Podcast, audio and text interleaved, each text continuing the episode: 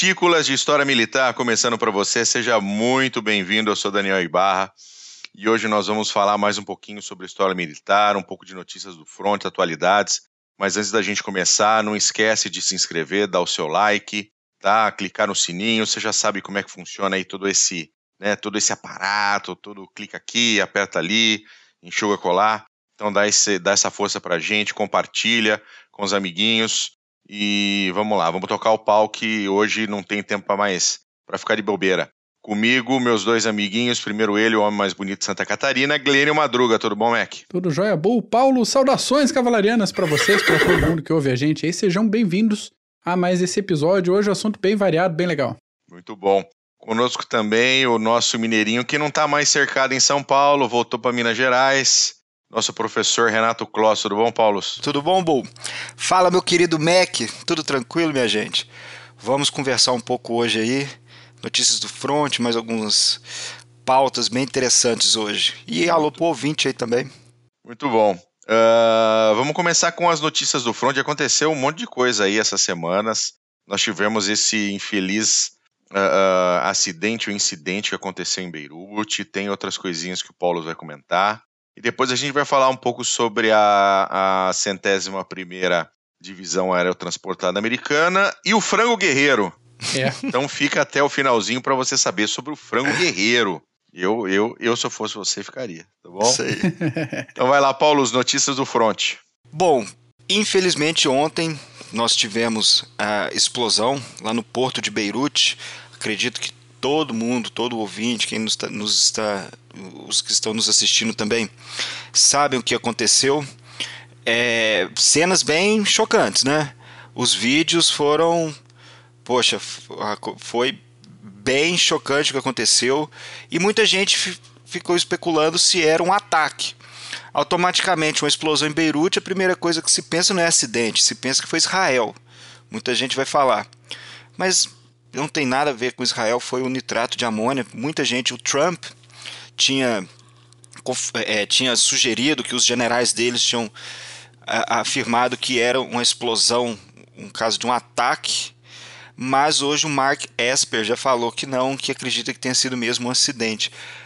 Seis anos que as autoridades sabiam que estava estocado de forma irregular lá e mesmo assim bem chocante aquelas imagens. Então, pelo menos já estão negando que foi um ataque. Muita gente falava do Hezbollah, até o Rund estava falando lá, o Rundstedt, nosso amigo, falando que poderia ser um, um, um, depósito de mísseis do Hezbollah. Mas acredito, muita gente, porque o, o Ariel Sharon tinha. Netanyahu, Ariel Sharon, Netanyahu tinha afirmado há dois anos atrás que a região ali havia depósitos de mísseis. Então, pelo jeito, não foi nada disso. Agora, uma notíciazinha muito interessante que a gente. Deixa, deixa eu só complementar com uma coisa, uh, uh, Paulos, hum. que é interessante, porque ainda, uh, né, isso nós estamos gravando hoje, dia 5, e, e, aconteceu ontem a explosão, né? Todo mundo pegou de surpresa. O WhatsApp começou a pipocar com aquele monte de vídeos, aquele monte de coisa, então tá tudo muito fresco ainda. E agora as coisas estão né, estão se assentando um pouco mais está uh, ficando um pouco mais claro que, que, que, foi a questão do nitrato de amônia. Eu cheguei até a, em algumas informações que eu não sei se é, se, é, se é verdade, tá? Com relação a estarem fazendo alguma. estavam fazendo um, um, trabalho de solda numa das, das portas do, do, do galpão. Eu sei que né, é, muito provavelmente é o nitrato de amônia.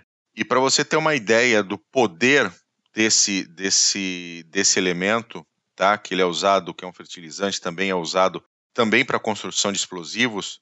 Vocês, a gente vai deixar o link para vocês aí do desastre de Texas City de 1947, que foi uma explosão de dois navios na costa americana que estavam carregados com nitrato de amônia.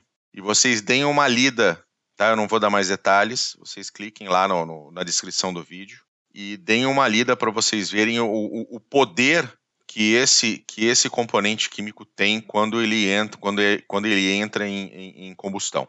Tá? Então, assim, dificilmente foi algo diferente do nitrato de amônia. Agora, entender o que foi que causou efetivamente a explosão dele, inclusive nesse, nesse artigo do, do, do, do desastre em Texas City, fala até mesmo de como, como, como foi o, a evolução de todo o processo entre esse produto começar a, a, pegar fogo até o momento em que ele efetivamente explode, ou seja, existe um processo, ele não, coisa não acontece de uma hora para outra. Então fica até um pouco mais claro para a gente quando a gente lembra o que aconteceu em Beirute ontem. Então deem uma olhadinha depois do desastre de Texas City 1947 que vocês vão, vão entender melhor. Obrigado, Paulo. Não, e teve gente até que na hora chegou a afirmar que não, isso é nuclear. Isso teve, é uma bomba nuclear. Teve. O pessoal Puxa. não conhece, o pessoal não tem a mínima ideia. Não, do que pô, tá nuclear, pelo amor de Deus, gente. Que, que é isso? Acorda. Acordem, pelo amor de Deus. Boa, boa. A outra que nós tínhamos que trazer também essa notícia é que o Irã é, aconteceu uma tragédia no Irã também, que o porta-aviões de mentirinha que o Irã tem é uma réplica do porta-aviões da classe Nimitz, que na verdade nem réplica é porque ele é menor, um pouco. Então, os iranianos. É quase, eles... é quase um plastimodelismo, né? Exatamente, uma escala, um, uma escala menor, vamos dizer assim. E eles usam, principalmente para propaganda, para uh, uh, operações vamos supor, artilharia, para. Eles têm. Um, para efetivamente. Tipo, eles atacam, fingem que atacam com mísseis para falar: olha, eu, eu, a gente consegue destruir um porta-aviões. É, especialmente porque um porta-aviões está sempre sozinho no mar, né? E, e, e, é interessante que foi um. um ele não tá, tá, gente? Só pra você saber, ele é uma frota grande pra cacete. Pois, pois é, e, e, eles atacaram esse, é, é, até num, num, jogo de guerra, nos jogos militares que eles fizeram uns anos atrás, com lanchas de combate, porra. É, Sim, é, caiaque, tá fácil. É, e o que que acontece? Eles, não sei o que, que eles arrumaram, mas o porta-aviões virou. E ele está atrapalhando a entrada de um dos portos principais lá do Irã. Ele adernou? Exatamente.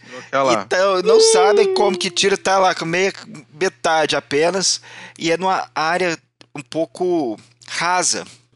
Ô, Mac, se tiver porto. foto, bota essa foto aí, por favor, tá? Porque tem. A, eles tiraram a foto de, de, de satélite e tem um porta-avião parecendo um brinquedo. Então, é, ponto para o Irã. Parabéns, Irã, parabéns. Sempre nos alegrando.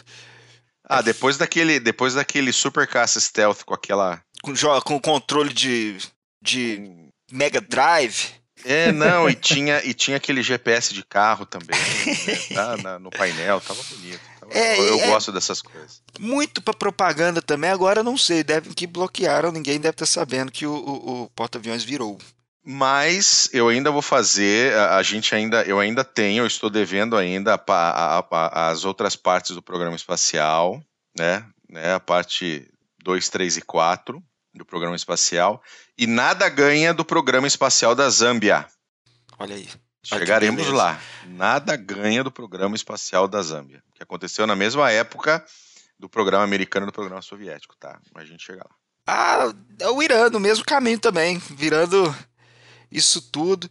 Já falamos do, do, do caça, já comentamos também, já rimos. Quantas teve vezes blindado, nós já rimos? não teve blindado também? Ah, sempre tem. Sempre. E, e, e, quantas vezes que nós já rimos aqui do, do Irã? É um momento de descontração. Essa semana tem... teve também uh, uh, uma notícia interessante, nem estava na pauta, viu, gente? Isso daí veio na minha cabeça agora, que eles restauraram, entre aspas, o Ecranoplane, né? Que é aquele. Boa, bem lembrado é aquele avião, na verdade não é um avião, ele não é um barco, ele é alguma coisa que usa ali o efeito solo, uh, que era um, um, um avião meio anfíbio antinavio, e eles fizeram, eles conseguiram colocar ele de novo para boiar, para ficar, para ser um museu lá na, ah, lá na Rússia. E ele usa o mesmo sistema de propulsão do Kuznetsov, do porta-aviões russo, que é o rebocador. O mesmo sistema de propulsão do, do, do Kuznetsov. Mas Nossa. que absurdo falar isso do é ecranoplano. Que absurdo. Eu sei que eu, mesmo que numa situação remotíssima, viajasse para um, lá para perto, eu não ia entrar nessa jabiraca. Nunca! De jeito nenhum. Nunca. Mas assim, eu gostaria de, eu gostaria de visitar o, o ecranoplano para como, como curiosidade. É, você tem as, tem as imagens dele na, no, no YouTube quando ele estava em testes, etc. Ele chegou a ficar operacional, acho que por algum um período muito pequeno, porque ele estava ali. Ele, ele entrou em operação, entre aspas, no finalzinho da União Soviética ali, quando ela já estava morrendo, entendeu? De novo, de novo, de novo. Ela estava morrendo. Boa. Então, é, ele, ele, é um daqueles, um daqueles planos mirabolantes, né, que os alemães tinham também, né? Hum. Fazer blindado de duas mil toneladas com 550 uh, uh, canhões de 890 milímetros. Eles tinham essas coisas também, né? Extravagância. É, essas extravagâncias. Mas... A galera delira de vez em quando. Mas é um negócio muito louco, é muito, muito doido. E foi puxando pelo rebocadorzinho até, até o local. Obviamente não funciona, é só para visitação com o mesmo modo de, de, de propulsão do Kuznetsov, de, que é o rebocadorzinho. Muito bom. Solta fumaça. Bom, outra notícia que nós é, gostaríamos de trazer hoje, que é a questão que eles identificaram em Israel o local da Batalha de Arsuf, que foi uma batalha do Ricardo Coração de Leão contra o Saladino em 1180, 1189. Ah, agora me fugiu, gente. 1189 foi na terceira cruzada de 1189 a 1192. É, então foi essa terceira cruzada que o Papa Clemente III pediu Frederico Barbarossa, Ricardo Coração de Leão, Felipe II para recuperarem a, a, a, Terra Santa e é, o Ricardo Coração de Leão estava marchando para Jerusalém quando Saladino tentou emboscar. Só que o que Saladino fez em Ratinho alguns anos antes não ocorreu. Ricardo Coração de Leão era um baita de um estrategista, de um ótimo, excelente líder no campo de batalha. Então foi uma vitória para os católicos em cima dos muçulmanos. Na batalha foi de 7 de setembro, agora eu tenho que acredito que seja de 1189. Nós vamos botar na descrição é, direitinho a data da batalha. Mas o mais interessante foi de como que descobriram o local exato da batalha, que é chegando na cidade de Tel Aviv. Então os pesquisadores israelenses eles usaram mapas da época, é, algumas questões arqueológicas, como as lanças, a ponta de lança que eles descobriram, mas principalmente da posição, como eles já sabiam da data, a posição um pouco do sol junto da localidade para não cegar os arqueiros no meio da batalha. Então são vários pontos que eles usaram para descobrir o local exato. É parece que é, do, é, é hoje tem um viaduto no local da batalha, mas eles meio que conseguiram descobrir. Eu gosto, todo, acho que esse, todo mundo que gosta de história militar gosta de um pouco de arqueologia. Então, acho que vale a pena de trazer essa notícia também. Ainda mais é... misturado com 800 e poucos anos de trigonometria para descobrir exatamente onde é que exatamente, era o negócio. Né? Exatamente, tudo isso é, é, vendo a, as descrições da batalha que o Ricardo Coração de Leão era um baita estrategista que tomava conta é, de seus soldados, então eles teriam que calcular onde ele ficava, onde ele marchou perto de postos artesianos. Então é uma série de. Uh, nós vamos colocar o link aí embaixo na descrição aí, passar para o Mac, que é bem interessante essa, essa reportagem, que saiu no Ancient Origins, mas no Haaretz, que é um jornal israelense que saiu na. Acho que saiu em domingo, no domingo eu acho, bem interessante. Era isso, essas notícias aí para o Irã alegrar a gente, essa da batalha que não falamos da batalha de Arsuf, mas da batalha de Salah de Hatim. Uhum. Temos um, um CGCast aí, Sim. falando também das, das batalhas entre muçulmanos e católicos, da expansão muçulmana. Muito bom. Uh, deu notícias do front? Boa. Fechou? Fechou. Então, beleza. Então vamos agora entrar, vamos falar da 101, da centésima primeira divisão aerotransportada americana. Quem que é? É tua, é tua, Mac, ou é do Paulo essa? Essa é minha hoje. Essa é então, minha. Fazia, fazia tempo que eu tava devendo um assunto aqui. Vai que é tua, Tafarel. E daí a gente trouxe a história, um pouquinho da história da 101 e um pouquinho da história de um outro camarada que vale a pena ser mencionado aqui, membro da 101, aerotransportada. Mas para economizar o seu tempo, o nosso tempo, meu caro ouvinte, a 101 é uma universidade. Uma universidade, ó, a anta, velha. Porra! Não vai cortar, não, tá? Toca o pau. Toca o pau. A 101 é uma unidade de infantaria paraquedista dos Estados Unidos, foi organizada como parte do Exército Nacional lá em 2 de novembro de 1918 no Camp Shelby, estado do Mississippi, isso com o objetivo de combater na Primeira Guerra Mundial. Só que, nove dias depois, acabou a guerra. Pequeno inconveniente. E a unidade foi desmobilizada. Vê que a coisa já começa esquisita para 101. Depois de três anos de trevas de esquecimento, a unidade foi reativada, mas foi alocada no United States Army Reserve. Foi para a reservinha ali ficar quieto, na boa, não incomoda. Nesse momento, a busca por legitimação histórica, coisa que é comum, muito mais comum do que a gente imagina, fez a unidade assumir diversas tradições de regimentos voluntários da Guerra Civil. Entre essas tradições foi escolhida aquela galinha de bico aberto chamada Old Abe, que foi uma homenagem ao presidente Abraham Lincoln lá na época da, da Guerra Civil. E essa galinha de bico aberto era mascote de um regimento do Wisconsin durante a Guerra Civil. Então aí a gente já tem a origem do, do emblema da galinha choca. Ah, deixo como. Você né? Deixo como indicação de, de livro, vai ficar um link, um livro do Celso Castro, que fala um pouco da invenção das tradições do Exército Brasileiro. É um livro bem fininho. O link está em algum lugar embaixo. Aí, a passagem da reserva para a posição de unidade regular aconteceu só em 16 de agosto de 42, já com a Segunda Guerra em, em andamento, no Camp Claiborne, na, no estado da Louisiana. E no primeiro discurso, já o general William Lee disse aos militares que a unidade podia não ter história, mas tinha um encontro com o destino. Olha que poético. Que coisa é, chique, né? Tem que botar atrás do caminhão aí. Né, botar no, no, no, paralama. No paralama. Dois aninhos depois, os paraquedistas saltaram atrás das linhas inimigas na Normandia e o resto, quem viu o Band of Brothers já sabe um pouquinho Ou da história. Quem um não assistiu, assista. Também, né? Sim. Exatamente, exatamente. No dia 6 de junho, falando desse episódio, eles foram os primeiros militares aliados a colocar os seus pezinhos em território dominado pelos nazistas no norte da França. Abriram caminho para a quarta divisão de infantaria chegar na praia de Utah, garantiram a ligação entre as cabeças de praia de Utah e Omaha e liberaram a cidade de Carentan. Isso na chegada. Em 17 de setembro, essa unidade fez parte do 18º Airborne Corps na Operação Market Garden, sob comando do general Montgomery. E aí, Grande mercado jardim. É, e aí consideremos o comando, a falta dele, indecisão e tudo mais que a gente pode é, estender aqui em outros episódios.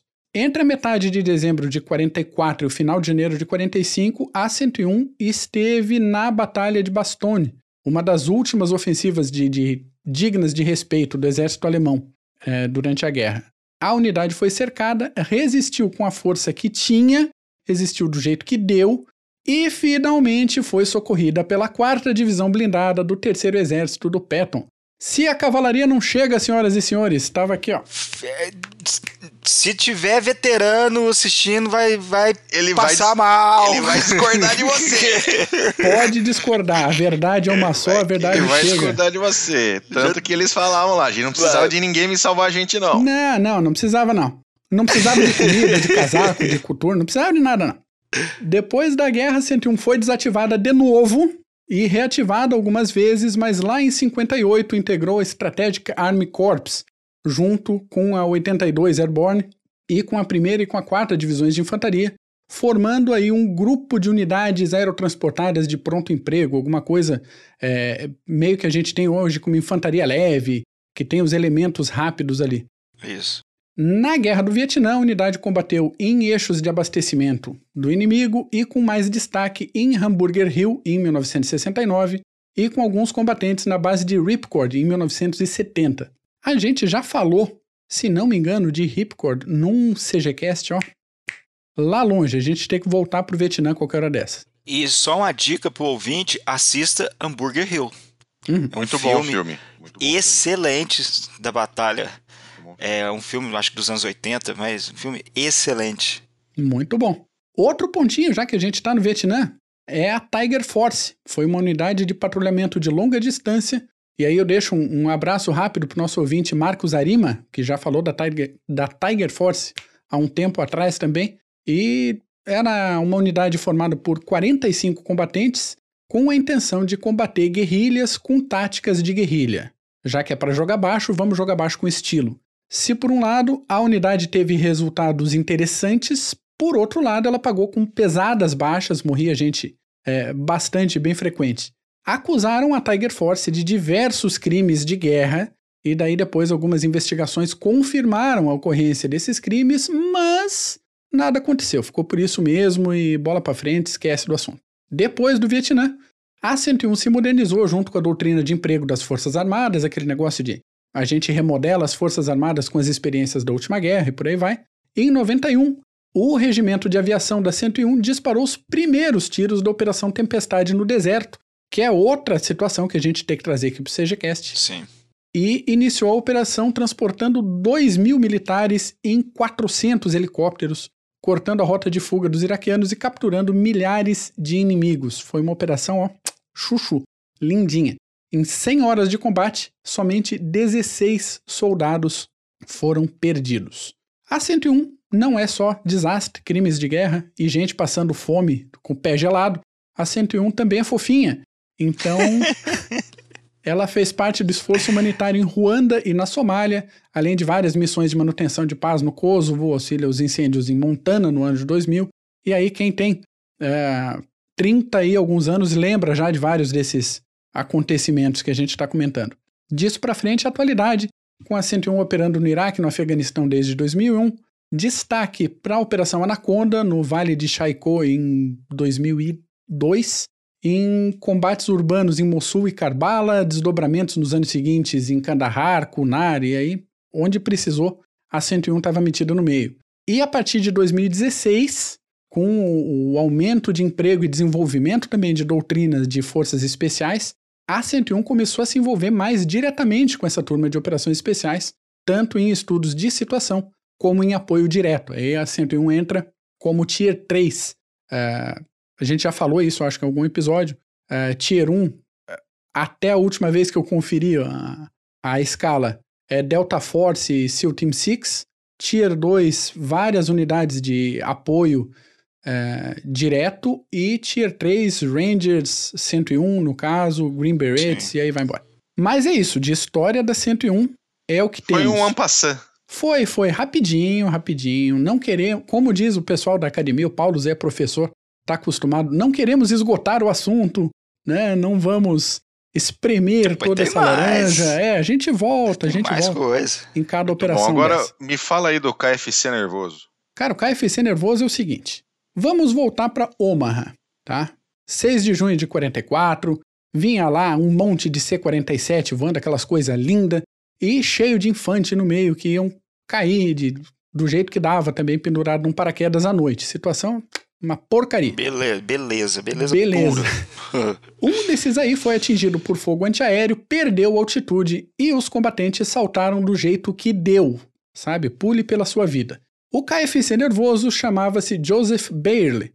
Saltou a 120 metros de altitude, rapando a barriga do avião no chão. Mal teve tempo de abrir o seu paraquedas, estabilizar o voo ou a queda e se espatifou no telhado de uma igreja. Bateu no telhado, quase se quebrou, rolou, bateu no chão. Normal.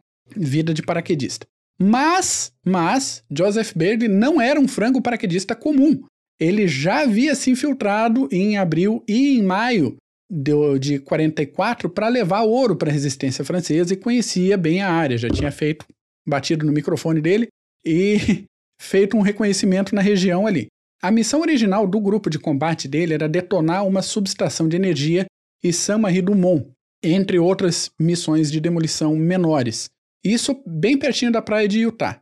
E apesar dos ferimentos e apesar de estar sozinho, que ele se perdeu do resto do pessoal, ele resolveu seguir com a missão. Então ele conseguiu se orientar, desabilitou a subestação. Nos dias seguintes, fez mais umas missões de sabotagem. Ele era especialista em explosivo, sabotagem. E aí ele foi preso pelos alemães. Evidentemente. Baita lucro. Podia ter sido morto, foi só preso. Aí, os sete meses seguintes da vida do nosso galináceo guerreiro paraquedista passaram em sete prisões diferentes, mas ele era um autêntico Yankee defensor da liberdade e fugiu duas vezes. Na segunda, conseguiu embarcar em um trem Aí a gente, pô, embarcou num trem, conseguiu voltar pro front, né? Corajoso, guerreiro da liberdade, só que infante, O Bailey pegou o trem no sentido contrário e em vez de ir para onde ele queria, ele foi parar em Berlim e foi preso de novo. tá? A gente não quer pegar no pé, mas a história obriga a gente a, a falar esse tipo de coisa. Infante é infante. Infante é infante. Obviamente, ele é foi preso. É, é claro. Faz parte da bizonhice, da, da, da categoria militar dele. Foi preso, torturado pela Gestapo, levou um monte de tapa na cara, porque a família dele tinha é, origem alemã. Então, que bagunça é essa de você trair o seu povo? Aquele negócio, aquela retórica alemã da época, que negócio que dá até uma dor do lado esquerdo ali. Bom, e foi acusado de ser um espião no fim das contas. O ele suportou todo esse sofrimento, espancamento, humilhação. Chamaram ele até de infante, ele era mesmo. Dedo no cu e gritaria. Exatamente. e foi finalmente transferido para o Stalag 3C lá na Polônia. E daí ele fugiu de novo em janeiro de 45. Fugiu junto com outros dois colegas do, do campo, outros dois prisioneiros. Os dois outros foram mortos na fuga e ele conseguiu dar linha. Já tentou pegar uma galinha? Correndo atrás dela, lógico. driblando aqui? É isso daí, é o macete da 101 era transportada, cara. Duas semanas de marcha, se orientando, evitando captura, até que ele encontrou tropas soviéticas. Levantou as asinhas, não, as mãozinhas, mostrando um maço de cigarros Lucky Strike e berrou: Amerikansky Tavares! Tentou, né? Conseguiu provar a identidade, procedência, prazo de validade do frango, aquela coisa toda. Pediu para voltar para o combate do lado soviético. Meio relutante, a comandante do batalhão, que era uma mocinha chamada Alexandra Samusenko, concordou com a integração do camarada e embarcou o novato em um Sherman. Para tudo. Mac, Mac, os soviéticos operaram Shermans? Sim, pequeno gafanhoto ouvinte. Mais de 4.100 Shermans foram enviados para a União Soviética no pacotão Lend-Lease. Valentine, tudo. Meu querido, meu, meu, querido ouvinte, procure, pro, procure sobre os comboios do Ártico. Você vai ver a quantidade de material. Incrível. Pro, Se esse material não tivesse chegado ali antes de Moscou, eu acho que iam parar mais um pouco mais na frente, uhum, né? Ia uhum. dar mais uma fundadinha, porque ia dar mais trabalho. E chegou na hora, na hora certa, né? Mandaram uhum. até cardaço. É, aham, aham. Aí no final de janeiro, o batalhão do Bailey, né, o batalhão soviético do Bailey, conseguiu libertar o Stalag 3C lá onde ele estava preso. Ele já conhecia bem, já sabia a rota. E no início de fevereiro, ele foi ferido num ataque de Stuka. O sujeito foi hospitalizado, recebeu a Vita do Marechal. A Vita? Merda. A Vita? Boa, boa Vita. Ah! Recebeu a visita do Marechal Zukov, contou sua história triste e o Zuquinha mandou ele para Moscou. Até a, algumas descrições da cena são interessantes porque Zukov se sensibilizou com a história dele, superação, o negócio, deu um, um documento todo lá para pro Belli, entregou na mão dele, ele olhou, tava tudo em cirílico, né? Falei, o que eu faço com essa merda? E era um, um como é que chama? Um salvo-conduto para ele ir até Moscou. Bom, explicaram pro infante para onde que tinha o sentido, né? Para ele não ir parar em Berlim de novo. Bem. E lá foi ele para a embaixada americana, descobriu que estava oficialmente morto desde o dia 10 de junho de 44. Não acharam um corpo lá na no rolo da Normandia, então morto você está. Aí que um funeral completo tinha sido realizado lá na cidade dele, um obituário foi publicado no jornal local, todo o procedimento de perda de, de civis, e as autoridades soviéticas acharam interessante deixar ele guardadinho no Hotel Metropol, que fica ali no centro de Moscou, pertinho da, da do, dos points turísticos da capital, até que a identidade dele fosse confirmada pelas impressões digitais. Finalmente ele voltou para casa em 21 de abril de 45, quase matou a família de susto, porque todo mundo tinha feito um, todo o procedimento lá de, não, numa de dessas, se o cara tem esposa, a mulher já casou de novo. Já tá, já, você entendeu? Tá com filho, já, já, andou, já exatamente. Só que ele chegou bem a tempo de comemorar o dia da vitória. E no ano seguinte foi se casar na mesma igreja e com a cerimônia realizada pelo mesmo padre que fez o funeral dele dois anos antes. Ou seja, quase matou o padre também. Né? Nosso Galinácio Guerreiro, nosso KFC, faleceu lá em 2004 com 81 anos de ataque cardíaco e é o único combatente americano que lutou regularmente no exército americano e no exército soviético durante a Segunda Guerra Mundial. Teve alguns, é, algumas cerimônias de premiação que ele foi premiado pelo presidente dos Estados Unidos e da Rússia. Tem, tem várias coisas interessantes aí sobre esse nosso Joseph Bailey. Mas é uma história interessante. De um... Esse era duro na queda, hein? É, é. Muito legal. É infante, mas é guerreiro. Gente boa. Aí vem os moleques hoje e falam, ai, eu sofro muito. Você me ofende. Você me ofende. É, é isso. Então tá bom, é isso, Mac? É isso, é isso. Contar a história triste de Joseph Bailey. E triste nada, Dá um filme. Dá, dá um, filme, dá um filme legal. Isso aí. Isso dá um filme legal pra caramba. Aham, com certeza. Então tá bom, é isso, Paulus? É isso aí. Ah, eu olhei rapidinho, 1191, a Batalha Boa. de Arsuf, que eu falei muito 1187. Bom. Muito bom, muito bom. Então tá bom, meu caro ouvinte, obrigado pela sua participação até agora. Não esquece lá, né? Aperta aí inscrever, sininho, like, aquela coisa. Pode dar o dislike também, não tem problema, a gente não liga. Dá a sua opinião, pode gritar, mandar tomar no cu. Tá tudo em casa, beleza? Valeu, até a próxima. Um grande abraço, tchau.